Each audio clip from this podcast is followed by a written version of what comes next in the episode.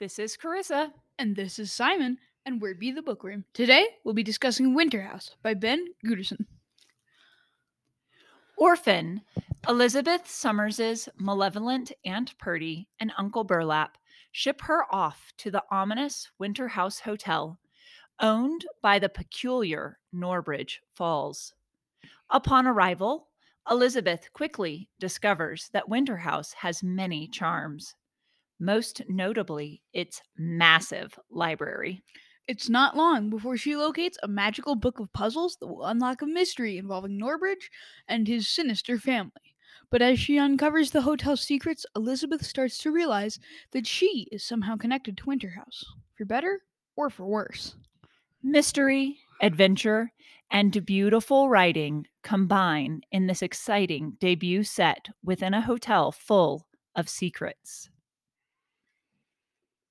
Happy New Year to everyone who's listening.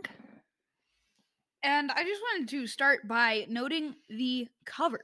Oh, yeah? It's almost a it's like a three-dimensional two-panel cover that has the windows of the hotel Winterhouse has uh I I believe it is uh Norbridge's family, or maybe some of our main characters. I'm not sure. So, within the story, you will find that there's a portrait gallery that um, Elizabeth and her new friend Freddie visit several times throughout the the book. So, I think this is an homage to that.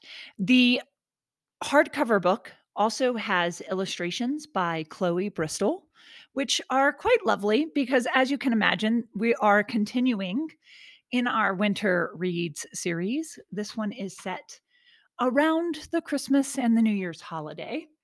Um, so it's winter at Winterhouse. There are actually illustrated pages in black and white throughout the uh, novel, which is amazing. And there is a word ladder at the beginning of every chapter. So, word ladders were a new concept to me. I was not familiar with them. They were to me too, actually, but I learned a lot about them in this book. They're really fascinating. So, if you have a child who enjoys playing with words and word puzzles, they're definitely going to enjoy this book, I think. So, this is a bit of a mystery novel. The very first mystery is who pays for Elizabeth Summers to go out to Winterhouse because she grows up or is living with her aunt and uncle, whom she doesn't like particularly well. I don't think they're exactly very good people to live with.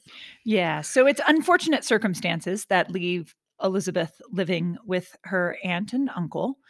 Um, but she gets an opportunity, although at the beginning, she does not view it as, as such. That's true. She would rather just stay home alone while her parents, or not parents, her aunt and uncle, are uh, out on a two week paid vacation from an anonymous wallet. so Chloe finds herself on a bus. She immediately meets some very quirky characters who um, play a major role in the book um, once she gets to Winterhouse, she meets Mr. Norbridge Falls, who is the proprietor, and just she's she's both enchanted but also a little bit curious about what is happening. It's Elizabeth, not Chloe. Oh, did I say Chloe? Yes. Oh, Chloe was the author, was the illustrator. Sorry. Yeah, Chloe Bristol. Sorry. Is the illustrator. I apologize. The character's name is Elizabeth.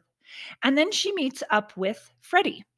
So, as we have noted throughout our conversation thus far, this book has a lot of puzzles in it. And Freddie's claim to fame is what? The walnut wonderlog, which is walnut casings he is trying to make into a sustainable fuel source for fire. Yes, and the walnut casings come from the candy kitchens of yes. Winterhouse. Yes, they make this dessert called Flirschen that you're quickly introduced to. So there's a bit of an inventor spirit in Freddie, but he also likes to do anagrams, and he also enjoys the word ladders. Um, so it's just a fun puzzly book. Um, I can tell you a couple of other books that I think if you've read them, you might really like them. I think definitely we can start with um So, a couple that I thought of were The Mysterious Benedict Society, which is mentioned in the book. So, there's several books that are mentioned throughout the book because Elizabeth is a big reader. She really enjoys it, but it's also a way for her to spend her time. So, if you like the Mysterious Benedict Society, I think you would like Winterhouse. I also think that if you like like Winterhouse, you would like the Parker Inheritance. Um, the Parker Inheritance and Winterhouse both also mention the Westing game, which we have not read, I don't think. Um, but you might like it in that case. And then the other one that I thought of was Chasing Vermeer. Do you remember those series? I do not. So those are by Blue Balliett. I hope I got that name right. Um, she wrote a series of books that are about a couple of children solving mysteries related to artwork and artwork heists. And so this one has that spirit in it as well. Um, Chasing Vermeer is a bit of a throwback, but if you've read that one, I think you would also really like Winterhouse. Winter House is a trilogy, yes? Uh I believe so. I don't know that I've read other Winterhouse books. I know there's a second Yep. And is we I switched back and forth between the audiobook and the physical hard copy. Um, I actually really enjoyed the audiobook narrator. The narrator is Sophie Amoss, who I don't think I had heard narrate a book before, but I No, just she was a good narrator though. I- she, she did a great job. I found her tone and the and the way that she narrated the book to be kind of spot on. I don't she didn't really do a lot of character voices though. So if you're really into character voices on audiobooks, I don't think you're really going to find that here, but she had the right tone. She had what I expected Oh my goodness. for Elizabeth. my brain is kind of uh, flipping out on what a book is called. Also, a winter set book in a hotel that has a main character of Milo Pine, but I can't remember the name for the Oh, that was me. Greenglass House. Greenglass House. I I just was totally blanking on the name there. That's my bad. You know, actually, it's funny. That was our first book that we talked about, or the second book that we talked about in our winter series. We talked about Greenglass House. Um, I agree with you that they are very similar in many ways. Um, very similar. So that's a that's a good one to call out. So if you have read Gr- Greenglass House, then I would recommend Winterhouse. So tell me, who was your favorite character? Norbridge, because he reminds me of Jupiter North. Really? He's just kind of um very similar in a lot of ways with as like a quirky hotel owner. Okay, so Jupiter North, if you guys will remember, um, if you've lis- listened to our podcast on Nevermore, a ta- the trial Trials of, of Morrigan, Morrigan Crow, Crow. Then that's where Jupiter North comes from. I probably would not have drawn that comparison, so thanks for for drawing it. I figure they're both uh, kind of eccentric hotel owners, which seems like actually quite a fun theme for books, apparently. You know, now that we've talked just this episode about three of such, although I wouldn't necessarily call the Pines eccentric. Um, they they might be the only ones who don't fit that stereotype out of the three books. And who do you think would like this book? I know we've talked about several titles that if you've read them, you might also like Winterhouse, but anybody in particular you would recommend this book to?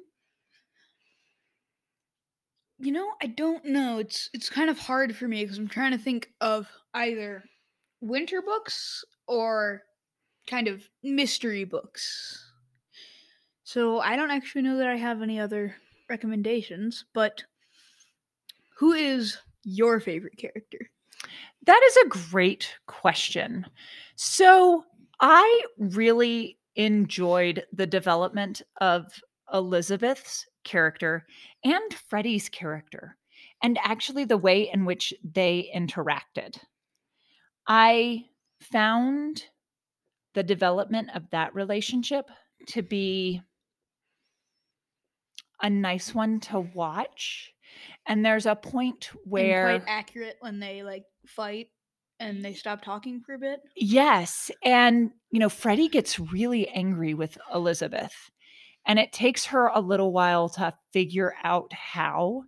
It reminded me of the anger between in the Strange Worlds travel agency between the two main characters because it's it, clearly Elizabeth is seeking something like she's trying to follow the thread of this mystery that she is compelled to uncover and Freddie gets really uncomfortable and is pulled in a direction that he really Granted, doesn't like. She does do something that is honestly quite uh foolish, I would say, for sure.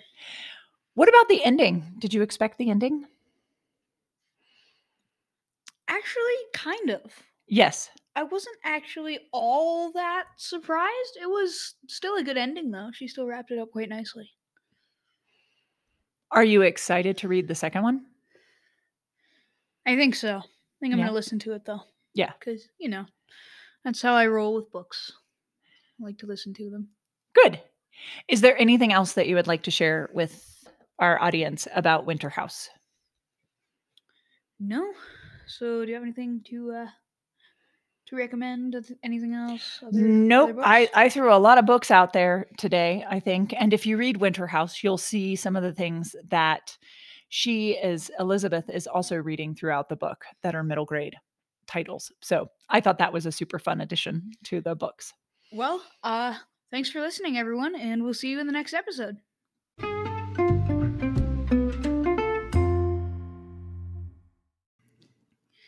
This is Carissa. And this is Simon, and we're Be the Bookworm. Thank you so much for listening, and happy holidays! It's time to start our winter book list. This is a great time to cozy up with a brand new novel. We love helping you find great reads. If you'd like a suggestion about what to read next, send us a message over at our Instagram account at Be the Bookworm Podcast. You can also find updates there on what we are reading. Subscribe on your preferred podcast player so you never miss an episode. Thanks for listening, And happy holidays from Be the Bookworm.